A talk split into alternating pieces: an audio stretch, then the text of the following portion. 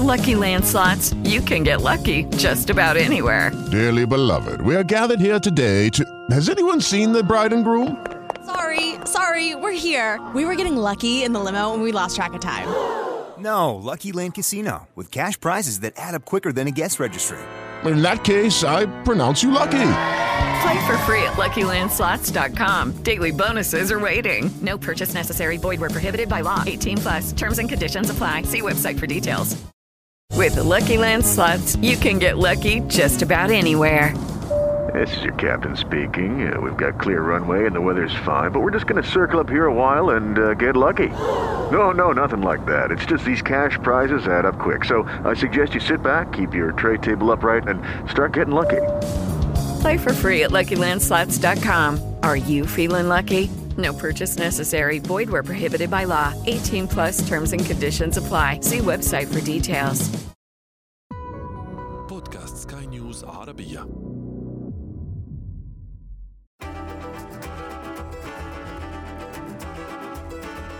العم سام.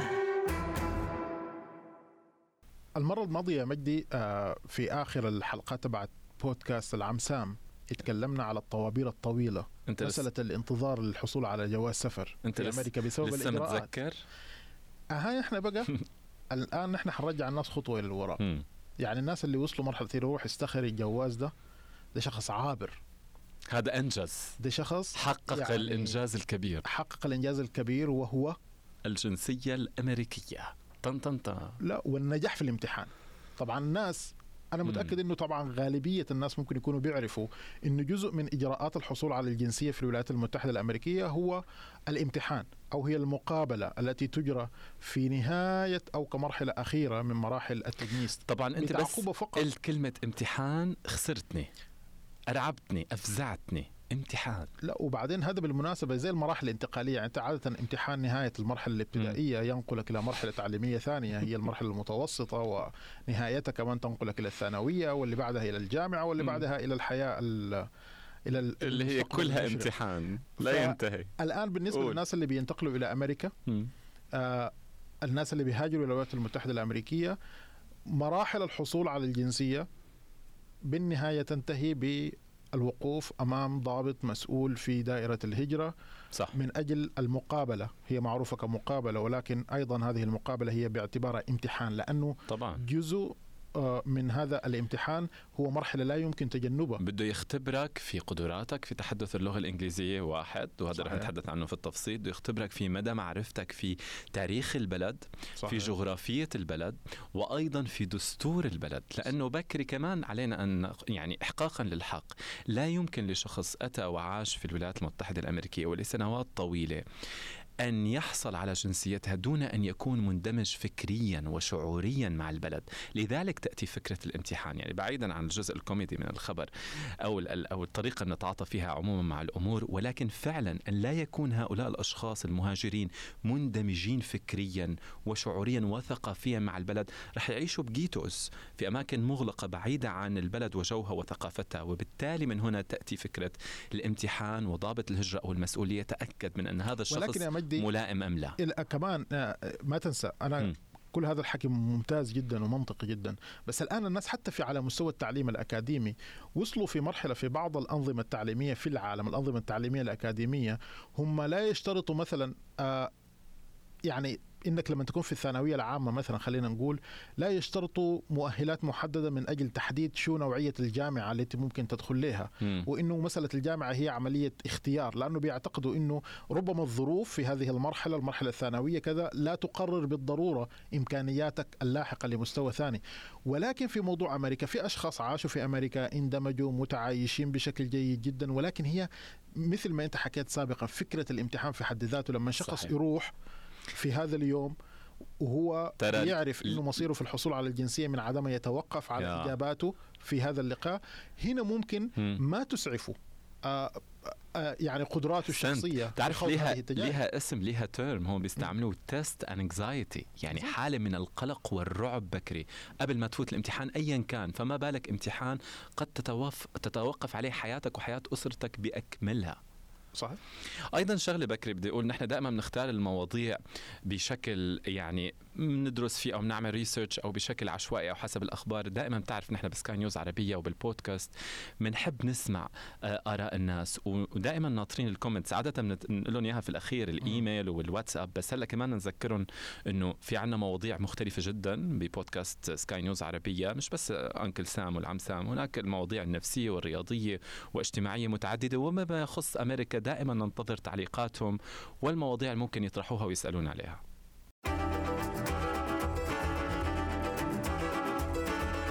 العم سام وصلنا يا سيدي وحصلنا المواعيد مهم. وتجاوزنا كل الطوابير الطويلة والسنوات الانتظار. وجها لوجه أمام ورقة الامتحان في السابق يا مجدي كان الامتحان نفس عميق يعني بيشمل مواضيع كثيرة جدا اختبارات متعلقة بال شو بسموهم؟ التربية الوطنية. تربية مدنية. أو التربية المدنية. صحيح.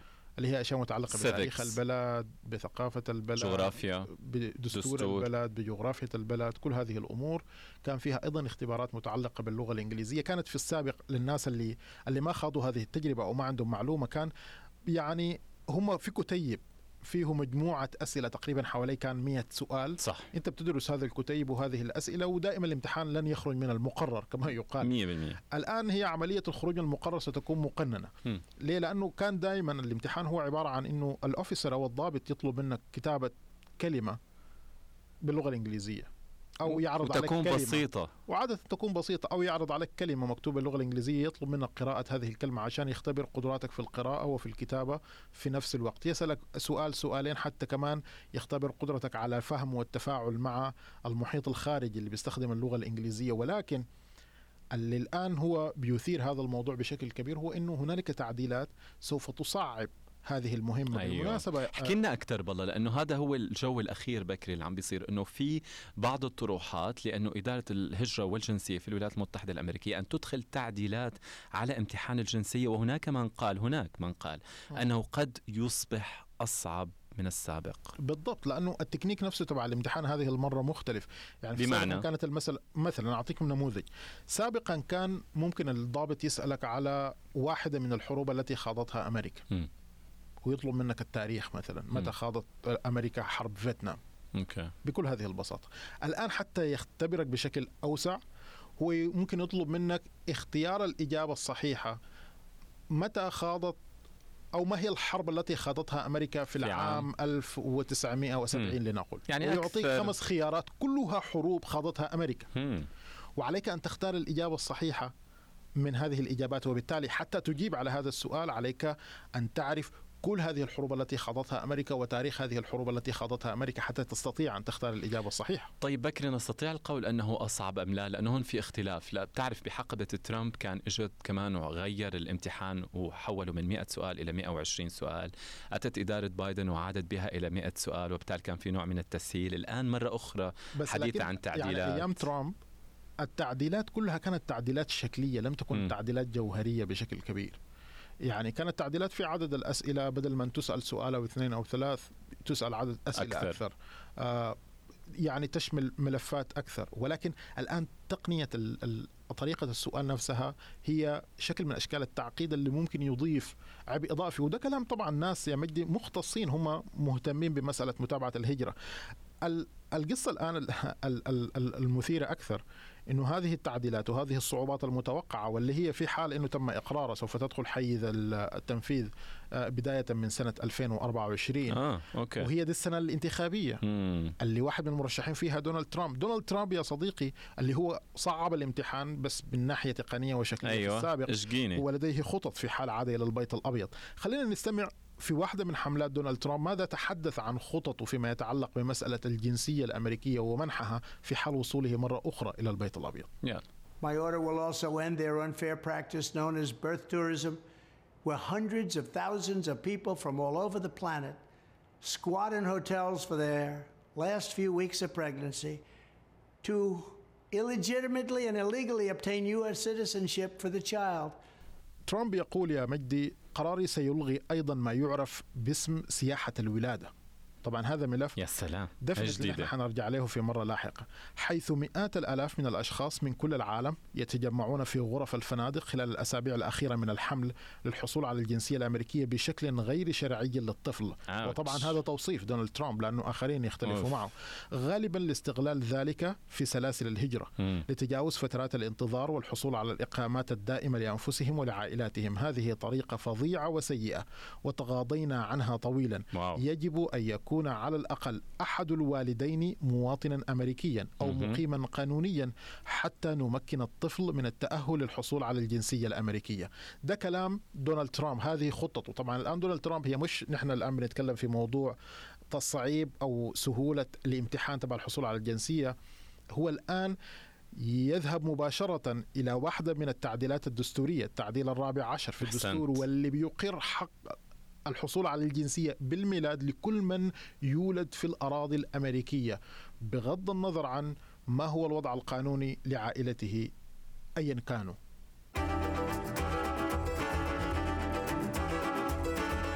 العم سام وبالتالي صدمتني على فكرة بهذا التصريح اللي طلع هو قبل شوي. بالمناسبة ترامب دائما كان يتحدث ولكن الآن هو ده عبارة عن مادة انتخابية يعني هذه واحدة من الأجندة اللي بس لأنه دائما بكري اسمح لي بالمقابل في كمان تيار آخر في البلد يقول البعض يقول أنه ترامب وجزء كبير من الجمهوريين عمل بشغل وكأنه ليس لهم شغلة يعني غير شيطنة المهاجرين بين مزدوجين.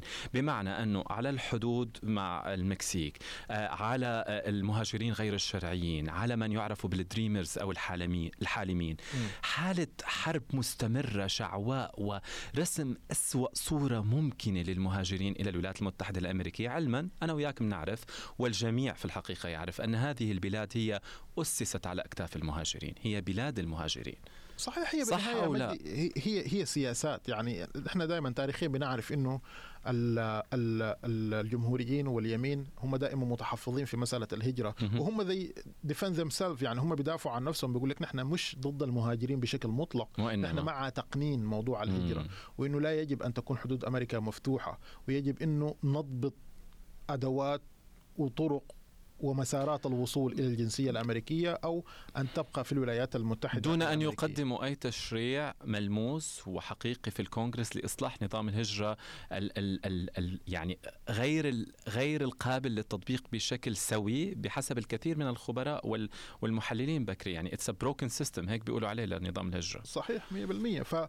فبالتالي قصة امتحان الجنسية يا مجدي إذا رجعنا لها مرة ثانية. مم. يعني مثلا المحامية روبي روبنسون اللي بتعمل في مركز ميشيغان لحقوق المهاجرين بتقول إنه رغم إنه معدلات النجاح مرتفعة يعني دائما تاريخيا كانت دائرة الهجرة لما تصدر أرقامها بتظهر نتيجة ال- النجاح 90% يا سلام. يعني 90% من الممتحنين الناجح يرفع للحصول على إيده. الجنسية هم ناجحون. طبعا هذه في الاختبارات السابقة. ولكن بتقول على الرغم من ده إنه حتى الآن هنالك أشخاص يخشون فكرة خوض هذه التجربة وهذا الامتحان والامتحان. نحن كنا بنتكلم قبل شوية يا مجد عن إنه أنت بتعرف أشخاص هم بيأجلوا يعني هم استوفوا كل الشروط. مم. إقامة دائمة دفع ضرائب كل المدة القانونية المطلوبة استوفوا كل الشروط. لكن عندما تأتي المرحلة الذهاب للامتحان هم يتلكأوا. واو لا يريدون. الذهاب وخوض هذه التجربة لأنه ممكن إذا لم ينجح هو خسر كل هذاك. يا حالة رعب حتى هذه كمان في صراحة. أرقام غريبة يعني في أشخاص بيكونوا عاشوا في هذه البلد بعشرات السنين وهم أشخاص اللغة إلهي. الإنجليزية ليست لغتهم الأم صحيح هم قادرين على التواصل وقضاء حاجياتهم بشكل جيد ولكن هم بيعتقدوا إنه مثلا فيما يتعلق باللغة تحديدا ليسوا محترفين إلا أنه أنا وياك نعرف إنه. اللغة الإسبانية هون أيضا دارجة بشكل كبير. مش بس اللغة الإنجليزية صحيح. من يتحدث اللغة الإسبانية أيضا مجتمعات كبيرة وأعداد بالملايين بالضبط اهم مصير الناس ديل مش فقط ترامب يعني كل اليمين رون دي سانتوس كمان اللي هو مرشح آه. آه. أيضا هو ينسج على نفس شو بتسميه أنت. النج... نجم المرحلة المقبل جاي على بالك تسمع.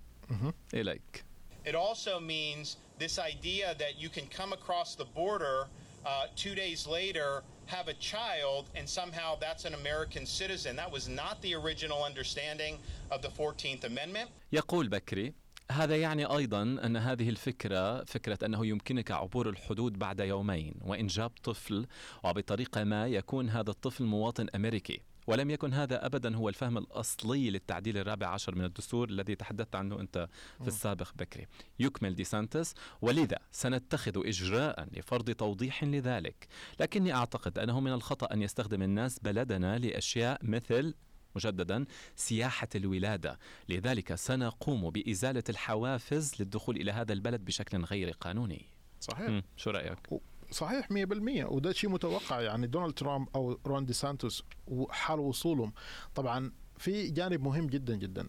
مسألة الحصول على الجنسية بالميلاد داخل حدود أمريكا وأراضيها هذا موضوع في الدستور أشكرك أنك إمكانية وضحته على وقرأته بقى. أنت بالتفصيل إمكانية تعديل الدستور عملية صعبة إن لم تكن مستحيلة تماماً. حسب مختصين جدا وبالتالي المساحة التي عادة ما يتحرك فيها أي رئيس هي الأوامر التنفيذية.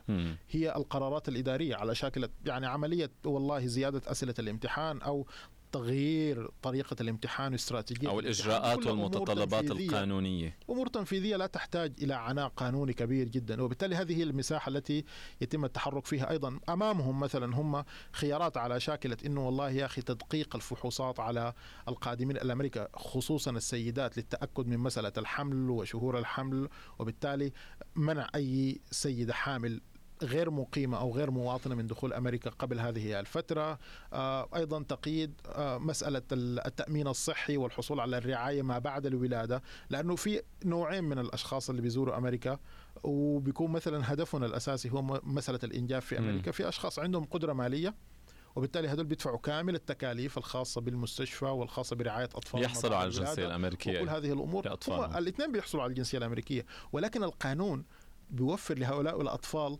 رعاية صحية وانس إن هم اتولدوا. مم. داخل الأراضي الأمريكية بغض النظر عن الوضع المالي والاقتصادي للعائلة أو للأسرة. آه هذه الأشياء ممكن للسلطة أن تتحكم فيها إنه ممكن يخفضوا حجم. هذه الرعاية. ولكن وقتها كمان حيدخلوا في صراع آخر من نوع آخر متعلق بهذا الطفل. ليس لديه ذنب. من هم والداه؟ لماذا أتوا إلى هنا؟ لماذا ولد في أمريكا؟ الدستور الأمريكي يحميه. وبالتالي هو يستحق الرعاية أيا تكن الأسباب. حاسس لسه الموضوع فيه حكي على فكرة. ممكن نرجع له بعدين. طبعا 100% تمام. وصلنا إلى الختام. شكرا على حسن المتابعة. دائما يمكنكم الحصول على بودكاست العم سام على Apple Spotify SoundCloud وباقي منصات البودكاست. كل ما عليكم فعله هو مثل ما قلنا بالأول أن تراسلونا على هذا الإيميل. بودكاست skynewsarabia.com وطبعا رقم الواتساب وهو 00971 561 8 6 2 2 3 إلى اللقاء. إلى اللقاء.